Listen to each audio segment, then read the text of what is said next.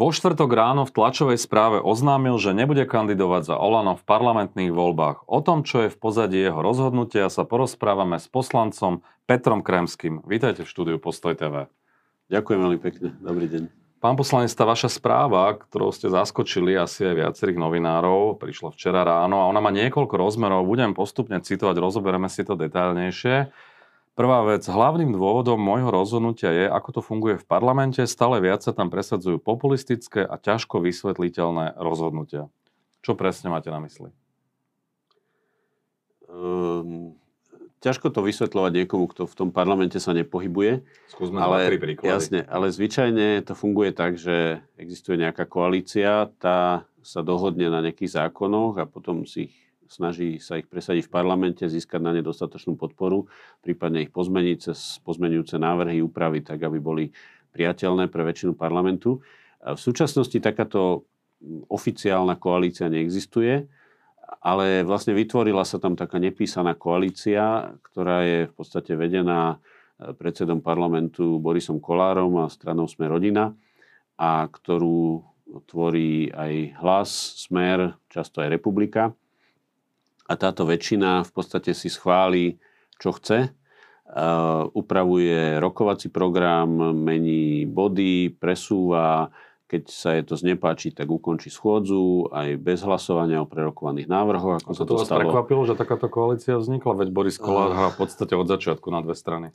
Áno, no e, nehovorím, že som tým úplne šokovaný, ale keď to človek teda nakoniec zažije, to, čoho sa obáva, tak e, väčšinou ho to pomerne znechutí a presne to je aj môj prípad, že toto naozaj nie je niečo, čo by bolo v prospech Slovenska. Myslím, že je to pre Slovensko veľmi škodlivé. Navyše už neplatí koaličná zmluva. Presne Čisto tak. striktne a technicky. No, a najhoršie je, že sa obávam, že takto to môže vyzerať po voľbách e, aj naďalej, pretože keď si pozrieme prieskumy e, volebných preferencií, tak naozaj takéto niečo hrozí na ďalšie 4 roky. Čiže to je tá obava, ktorá ma vedie k tomu, že v tomto naozaj už svoju úlohu nevidím. Dobre, ale skúste povedať možno konkrétne veci, ktoré vás vyrušili za tých posledných pár mesiacov od momentu, kedy skončila tá koaličná zmluva. Nejaké konkrétne návrhy? No, spomínal som napríklad to ukončenie tej poslednej schôdze bez hlasovania, len preto, že proste už sa poslancom nechcelo ďalej rokovať. A boli tam asi 30 alebo 35 e, prerokovaných zákonov, o ktorých bolo treba len hlasovať, čiže robota na hodinu a pol, dajme tomu.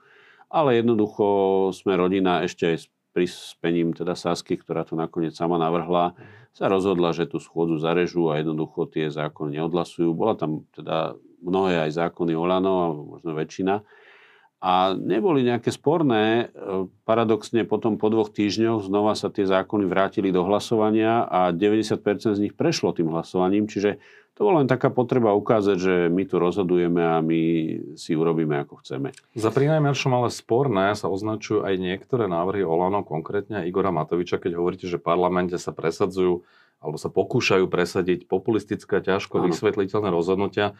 No tak Igor Matovič predložil sériu návrhov, počnúť z 500 eurokov za účasť vo voľbách, cez eh, mladí a matky bez daní a tak ďalej. Toto nie je populizmus predvolebný?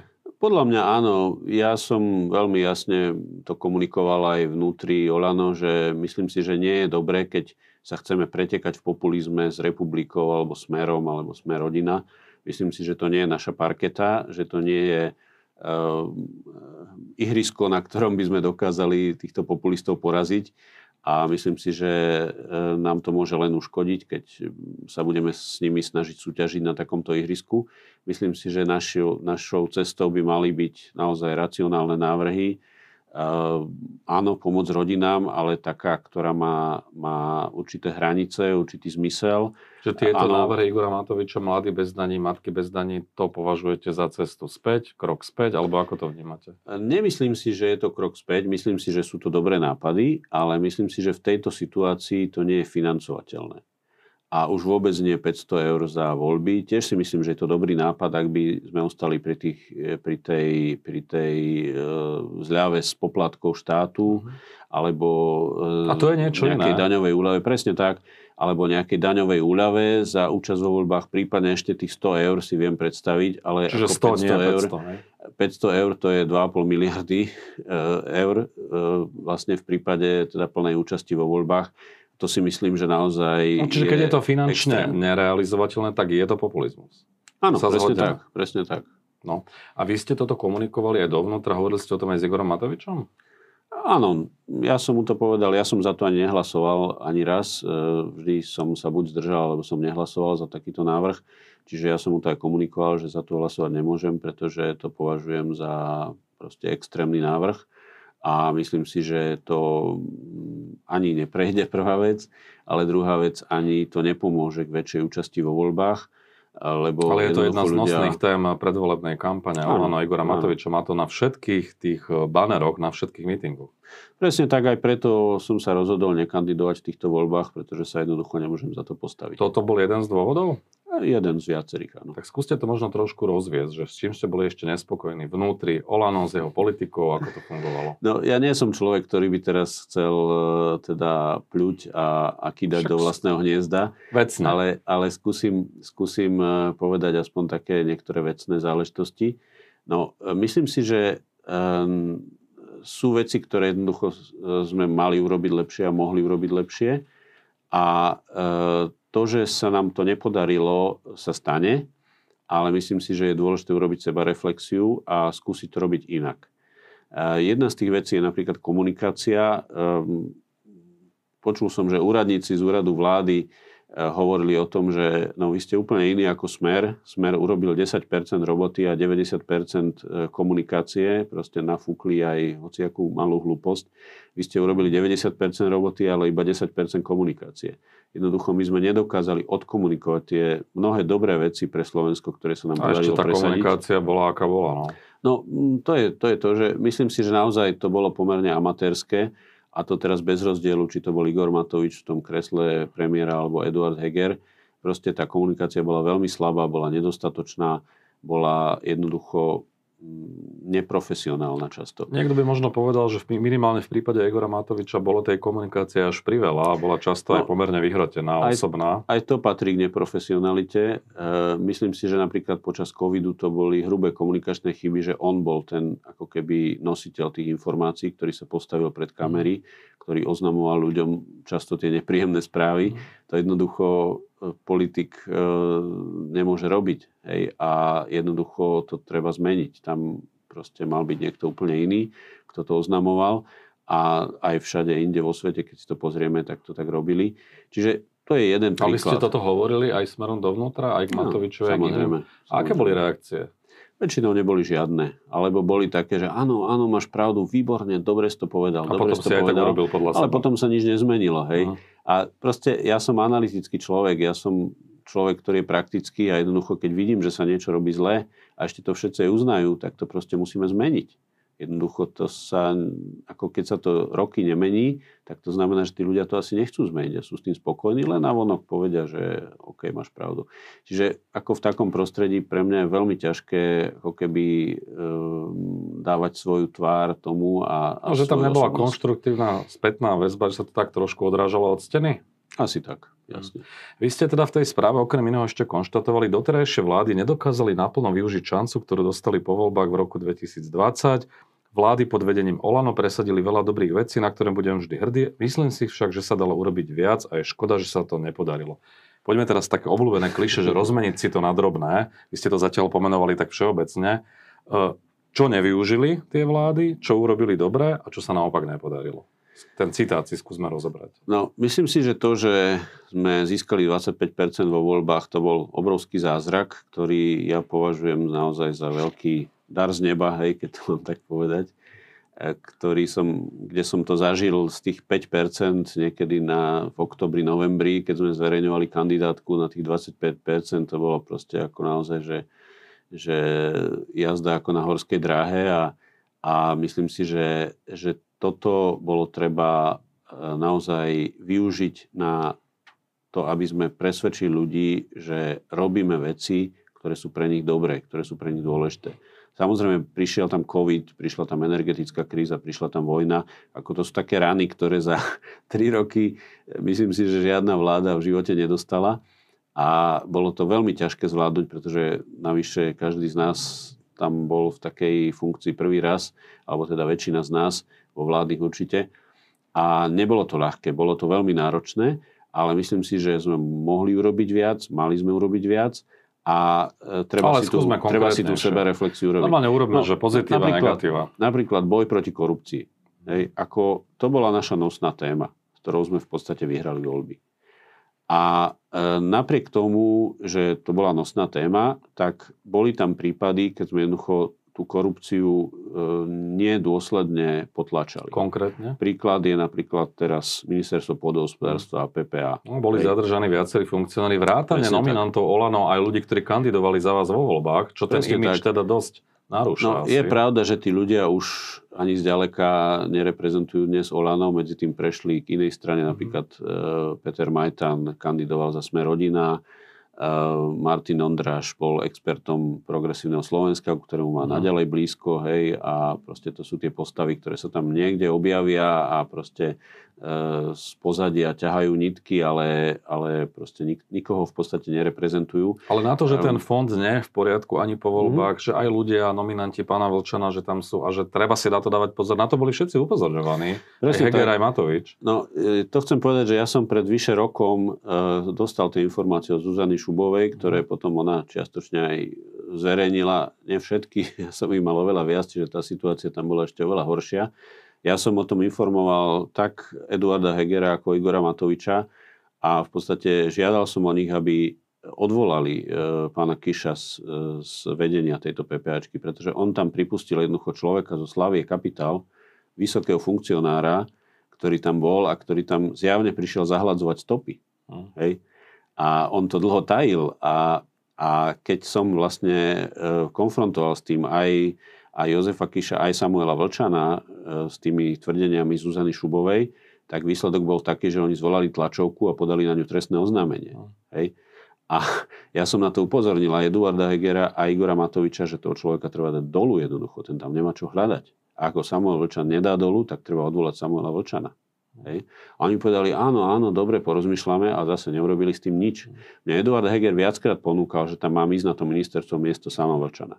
Hej. Uh-huh. Ale ja som mu viackrát povedal, Edo, ja o tomto nič neviem. To je oblasť, ktorej som sa v živote nevenoval. No, no naučíš sa, veď tam budeš mať poradcov. Ja, ja tam nepôjdem, aby som tam proste sa tri mesiace len učil, ako to tam funguje a o čom to je a ako fungujú dotácie. No a potom ešte na vás niečo spadne a, a nebudete tak, tušiť, A potom zistím, že tí poradcovia, ktorých tam mám, sú od niekoho tam nasadení a poslaní. Hej, akože to je niečo úplne iné ako čomu sa celý život venujem. Ja sa venujem priemyslu, energetike, proste hospodárstvu a proste nepôjdem robiť niekde, mudrovať nad niečím, čomu nerozumiem. Čiže, ale, ale proste on, on stále tvrdil, teda Eduard Heger ako premiér, ktorý mal teda na starosti aj toto ministerstvo, že nemáme lepšieho, nemáme lepšieho. No ale výsledok bol ten, že mu to nakoniec zlomilo krk. Hej, presne tak, jak to bolo s, s Vladimírom Lengvarským. Proste rok sme ho tlačili do toho, vymeň ho.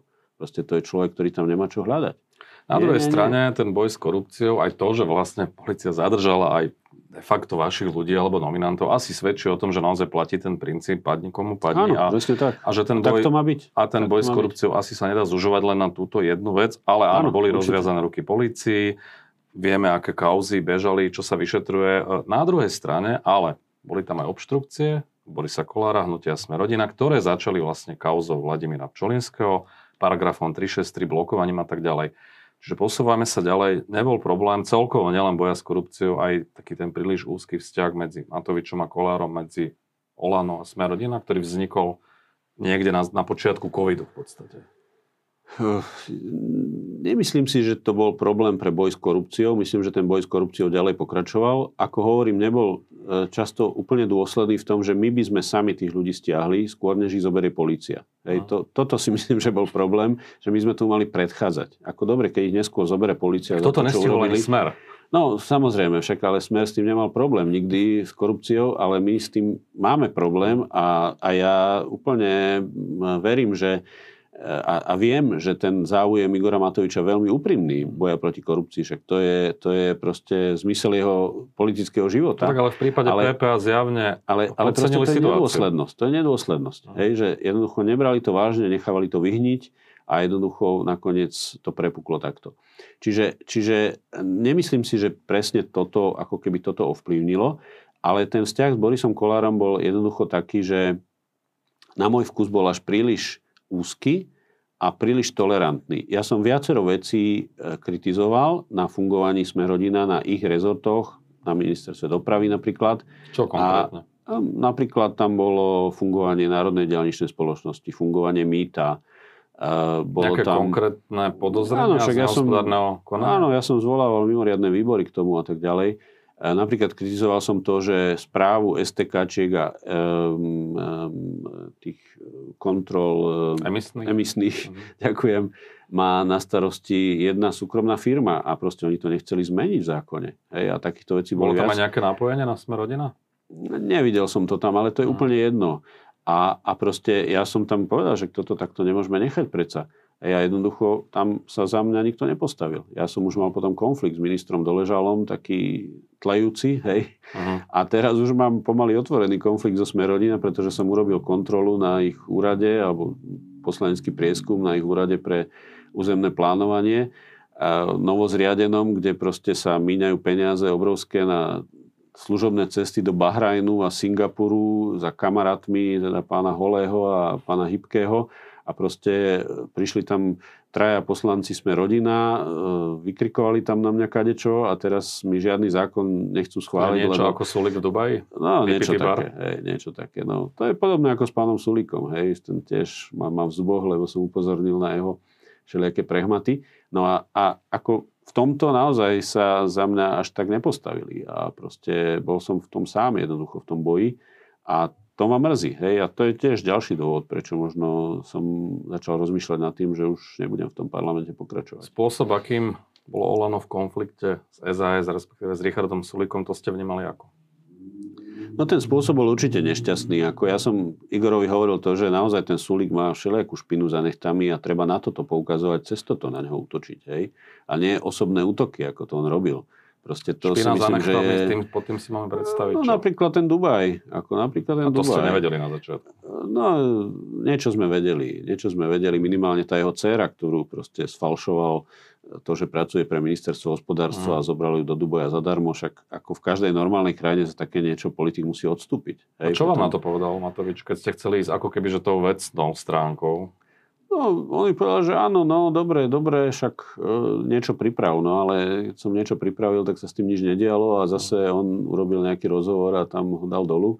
Hej, ale a to je proste nešťastné, lebo ja si myslím, že ten konflikt bol vecný. Proste Richard Sulík si tam chcel robiť kšefty. Hej, správa štátnych hmotných rezerv, kde som takisto robil poslanecký prieskum, kde sa divným spôsobom obstarávali testy a tak ďalej. Zuzanu Šubovú odtiaľ vyhodili, lebo to kritizovala. E, nadácia Zastavme korupciu to kritizovala. Všelikto, uh-huh. hej. Jednoducho, e, proste to boli divné veci. Valaliky, nákup pozemkov, však ja som urobil taký také video, že 20 hriechov Richarda Sulíka, proste to boli konkrétne veci, ktoré on si tam všelijako divne robil. Však on ma na začiatku aj volal do všelijakých tých svojich pracovných komisí a tak, ale keď som začal ho kritizovať, tak zrazu už som bol ten zlý a, hm. a zákerný a neviem aký, proste len preto, že som poukázal na jeho chyby, tak ako to tak Ale býva. išlo sa teda skôr tou emočnou išlo líniou. Sa skôr tou, tou Vráťme sa k Borisovi Kolárovi, ten má teraz iný problém, tiež pomerne závažný ohľadom svojej partnerky, bitky a tak ďalej. Ako toto vnímate? Mnohí politici ho vyzývajú na odchod z funkcie, dokonca aj z politiky. Ja som ho tiež vyzval, ja si myslím, že toto sa nemôže stať. Proste muž je silnejší a je to logické a každý z nás vie, že je silnejší ako tá žena, ale proste nemôžeme to zneužiť. Nikdy. Jednoducho povedať si, že no tak bola taká situácia, tak som to urobil a urobil by som to znovu, no tak to si môžeme ospravedlniť všetko. To potom hociaký násilník niekde v rodine si môže povedať, že no, musel som zbyť tú ženu, lebo mi nadávala, hej, alebo niečo podobné. Ako samozrejme aj ženy to robia, ženy tiež zneužívajú svoju, svoju niekedy psychickú prevahu alebo, alebo lepšiu schopnosť vyjadrovania e, proti mužom. A tiež by to nemali robiť, tiež si myslím, že je to zlé, ale jednoducho akékoľvek násilie je zlá vec a jednoducho takýto politik nemá čo robiť v politike. Ja som ho tiež na to vyzval. Tá kauza má viacero rozmerov, nielen ten osobný a taký, že naozaj nepríjemný, to pranie špinavého prádla, ale tá Barbara Richterová hovorí aj o tom, že e, nosil peniaze v taškách z Billy, že ich financoval tie matky vlastne v hotovosti. Čo vyvoláva podozrenie z korupcie. To je ďalší rozmer. A potom je tam ešte podozrenie, že potenciálne mohli sledovať nejaké štátne orgány. Že keď sa toto všetko v nejakej miere preverí a potvrdí sa aspoň niečo z toho, tak to by malo byť asi aj väčšie zemetrasenie. Či už na úrovni tajnej služby a možno aj výzvy aj teda ďalším funkcionárom. No, ja si myslím, že to podozrenie, že bola zneužívaná SIS na takéto veci, to je veľmi citlivá vec, to je ako brutálne. Um, a to, že jednoducho sme rodina má tu SIS pod kontrolou od začiatku volebného obdobia a, a to veľmi, nebola chyba? Veľmi, no ja si myslím, že to bola chyba. Veľmi tvrdo teda si vyžaduje, že ju musí mať pod kontrolou za každých okolností, inak odíde z koalície, ako to sme viackrát počuli. A vidíme, že tá SIS bola viackrát zneužitá aj proti polícii. Hej, však hmm. tam je ten prípad tých, no. tých odpočúvaní, čiže ako toto, je, toto je veľmi citlivá vec. Na druhej strane si, Igor Matovič hovorí, sila. že mal na, na výber tri možnosti. Dať uh, hmm. Kolárovi z SIS, ministerstvo vnútra alebo ministerstvo obrany.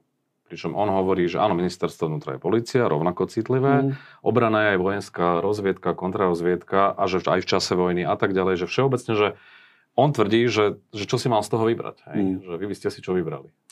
No, neviem, neviem, či to úplne presne takto bolo. E, nebol som pri tých rokovaniach. A myslím si, že ale Borisovi Kolárovi sme často ustupovali. Proste on je veľmi schopný v tom, čím sa celý život živí a to je obchodovanie. A proste, ak teda už nepoviem, že vexlovanie.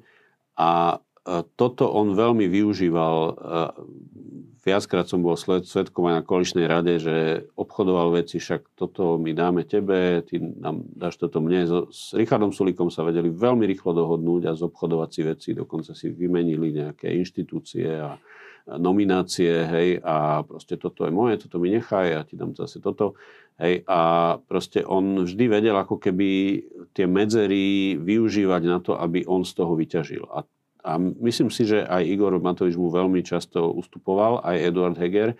Proste nechceli sa s ním hádať. On často tam aj Hulvácky všelijako vystupoval, ďalší ľudia zo Sme rodina. Čiže proste, ehm, Čo to znamená? No, že tam vykrikovali a nadávali vulgárne a všeličo. Ako... Také vexlácké trošku to áno, bolo? Áno, presne tak. Akože po iných čiže, koaličných partneroch? Áno, áno. Čiže, čiže toto pre mňa ako vždycky bolo také... No, ono to bolo tak do priestoru, hej, Aha. ale jednoducho tým, že... Vy taký a taký a čo si vymyslíte a tak. To už ako nebudem citovať a podrobnosti hovoriť. Ale, ale uh, jednoducho tým, že aj Igor Matovič a Eduard Heger sú slušní ľudia a nie sú veľmi zvyknutí na takéto jednanie, tak uh, niekedy mi to pripadalo, že radšej tak ako sa stiahli a ustúpili a tak ďalej. A myslím si, že to je škoda, pretože to vidíme, k čomu to viedlo, že naozaj ten Boris Kolár riadi ten parlament teraz a v podstate riadi celý štát cez toto. A v podstate... No, na to, že má 6%, má celkom veľkú váhu. No. percentami si ako keby vydobil... A bude stále žiadanou drahou nevestou, žiaľ asi aj po voľbách. Áno, áno. On využíva tú, tú situáciu, že tým jazyčkom na váhach a, a proste tlač, pretlača si svoje za každú cenu. Na tom sa dohodne s jednými, na tom sa dohodne s druhými, tomu schvália tí, tomu schvália tí, keď treba, tak aj republika odíde zo sály, alebo Kotlebovci, hej, a tak ďalej. Vidíme to. Teraz posledný príklad zákon o elektronických komunikáciách. Tam si jednoducho veľkí operátori presadili zmeny vo svoj prospech, ktoré ja som sa snažil zastaviť, ale jednoducho Môžeme sme rodina. aspoň no, napríklad to, že keď sa zmení zmluva, tak uh, vy máte právo odstúpiť od zmluvy, hej, keď sa zmenia podmienky. No a oni si vymohli to, že oni vám to pošlú SMS-kou, čo by bolo v poriadku, keby v tej sms bolo všetko napísané, čo vy môžete, aké máte práva, v čom sa zmenili podmienky. Ale jednoducho tam bude uh, jedna vetička a za tým link. Hej? A tam si nájdete všetko. No áno, ale ako si to nájde starý človek s Nokiou? Klikne na link a čo? Hej, bude si ho kopírovať do tabletu alebo ho pošle deťom, nech, mi, nech mu to pozrú. Ako to nikto nebude robiť. Čiže ja som hneď hovoril, dobre, nech je to SMS-ko, ale nech je v tej sms napísané všetko. Nie, oni si to presadili so Smerom, s Hlasom, s, dokonca Saska potom za to hlasovala. A dôvod? No, neviem, neviem. Hm. Oni tvrdili, že to stačí. Hej, no, ja si nemyslím, že to stačí. Ja si myslím, že ten spotrebiteľ by mal dostať naozaj plnú informáciu a že my by sme Ale tak, tak to je skôr taká technická vec. Je to, to technická vec. nevyplýva. Jasne, je to technická vec, ale má to veľký vplyv na život bežných ľudí. Pretože každý z nás má mobil. Každý Pre vás je skôr problematicky tá, tá Hej. podstata, ten lobbying. No, no pre mňa je teda- podstata presne, že viem, kto tam mesiac chodil na tie výbory a loboval a však dajte nám to takto a neviem čo. Ďalšia vec sú virtuálni operátori. Oni vyhodili celý paragraf, ktorý upravoval právo, aby ten virtuálny operátor mal prístup do siete e, telekomunikačného operátora. Aby ten veľký operátor musel dať ponuku na prístup do siete. My tu nemáme virtuálnych operátorov. Máme tu jedného, na ktorom má polovičný podiel veľký operátor, ale bežní virtuálni operátori, ako je to v krajinách okolo nás, tu ich nemáme, pretože jednoducho nemajú možnosť vstúpiť na ten trh. A zase, oni keby prišli by, tlačili na ceny, znižovali by ceny, dávali by lepšie ponuky spotrebiteľom, či už v tej oblasti internetu alebo v oblasti hovorov. Hej, len oni si ich jednoducho nepustia, oni si to vylobujú a proste tam sa dejú obchody. Ja neviem aké, ja nechcem nikoho podozrievať, ale proste toto zvyčajne sa zadarmo nerobí. Igor Matovič hovorí, že to zblíženie sa s Borisom Kolárom malo svoje rácio v tom, že niekedy na začiatku začal COVID, vieme, ako sa Sulik správal, vieme, ako vyjednával o pozíciách, funkciách, ministerstvách a že vlastne to bola taká trochu znúdzecnosť, také manželstvo z rozumu. Áno. A Jednoducho, že vlastne tá situácia sa tak vyvinula a on tvrdí, Kolár by držal chrbát počas covidu, presadili sme prorodinný balíček. Na druhej strane Kolár, ak nebol rovno proti, tak minimálne sa zdržiaval hlasovania pri rôznych reformách, ktoré síce prechádzali, ale aj jemu prechádzalo to, že za ne nehlasoval. Čiže to má ako keby dve strany tá jedna minca. Áno, s tým možno len súhlasiť, že naozaj v tej situácii, ťažkej situácii krízovej, on ako keby sa postavil na správnu stranu, teda za tú stabilitu vlády a proti tomu, aby Richard Sulík ju rozbíjal. Na druhej strane, myslím si, že dalo, dalo sa mu dať lepšie hranice. Myslím si, že tie hranice mal dostať oveľa tvrdšie a myslím si, že aj on by ich rešpektoval, pretože proste to sú ľudia, ktorí e, síce sú silní a agresívni, často aj arogantní, ale práve keď dostanú jasné hranice, tak ich aj rešpektujú. Ale keď ich nedostanú, tak oni skúšajú ďalej a ďalej a ďalej. A to si myslím, že bola chyba. Pár dní dozadu prezidentka Zuzana Čaputová oznámila, že už nebude kandidovať na túto pozíciu. Ako vnímate tie spory Igora Matoviča s prezidentkou? A vôbec aj to je rozhodnutie už sa neuchádzať o ďalší mandát. Tiež si myslím, že to bolo nešťastné. Ako viem, že tam boli určité intrigy z jej strany v minulosti, ale myslím si, že aj Igorové reakcie na to boli zbytočné, zbytočne mm, také emotívne a až osobné. Ako e, Igor s týmto má problém, že on nerozlišuje tú osobnú a, a vecnú rovinu často. A ja som to veľakrát hovoril a potom som pochopil, že jednoducho on má s tým ťažkosť to akoby odlíšiť. Jednoducho on keď sa dostane do takého nejakého švungu, tak už potom ako keby ide e, a, a útočí aj osobne a to si myslím, že je veľmi nešťastné. Tomu veľmi kazí vlastne imič a kazí mu to, kazí mu to jeho politickú kariéru. A čo sa týka samotnej prezidentky jej A- pôsobenia? E, Ako? Samotná prezidentka jej pôsobenia, ako to vnímate? No, e, ja si myslím, že e, vzhľadom na jej funkciu, hlavne reprezentatívnu, že mm, tu splnila veľmi dobre. Myslím si, že v Slovensku, v zahraničí vlastne urobila dobrý imič. A Z hľadiska vnútropolitického myslím si, že niekedy tam bola taká zbytočná, prílišná aktivita pri vracaní zákonov, pri komentovaní vnútor, vnútrostranickej politiky. Myslím si, že tam mohla byť zdržanlivejšia, že tam to bolo trošku také príliš aktivistické, asi aj z, kvôli jej poradcom, ktorí ju možno do toho tlačili. A myslím si, že um, trošku nedokázala sa odputať od toho, tej svojej bubliny progresívneho Slovenska, čo myslím si, že jej uškodilo. A na druhej strane myslím si, že naozaj tých útokov a očierňovania, ktoré sa na Slovensku deje, bolo veľmi veľa, takže ani sa nečudujem, že nemá chuť ďalej pokračovať v tomto živote. v niečom jej rozumiem. A e, myslím si, že mm, ako toto je niečo, čo normálni ľudia by na Slovensku mali začať veľmi jasne rozlišovať, že držať spolu proti tým ľuďom, ktorí naozaj idú útokmi, očierňovaním, urážaním, vyhrážaním sa často, ako to je veľmi, veľmi nebezpečné. A myslím si, že e, tam je veľmi málo toho, že tí rozumní ľudia by sa zastávali jeden druhého navzájom. Hej, že to bola chyba napríklad, že aj pani prezidentka sa nezastala napríklad Igora Matoviča, keď mu nosili truhlu popred dom hej, po ulici a takisto on sa nezastal jej, keď zase na ňu utočili. Hej. Mm. Toto si myslím, že je veľká škoda, že vlastne to ako keby tá nevraživosť um, narastá tak, že títo ľudia sa nevedia zastať jeden druhého navzájom.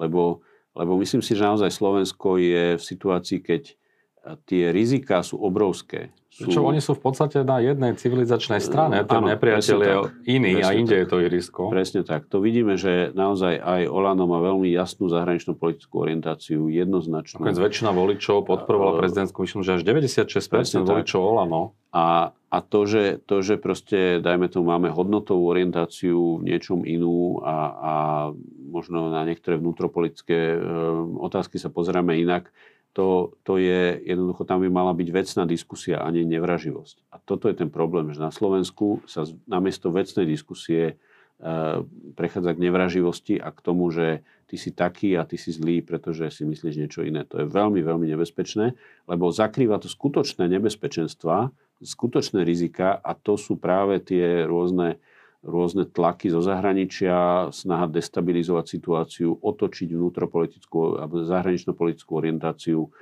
a, a tak ďalej. To je, to je veľmi, veľmi nebezpečné. Vy ste bývalý novinár.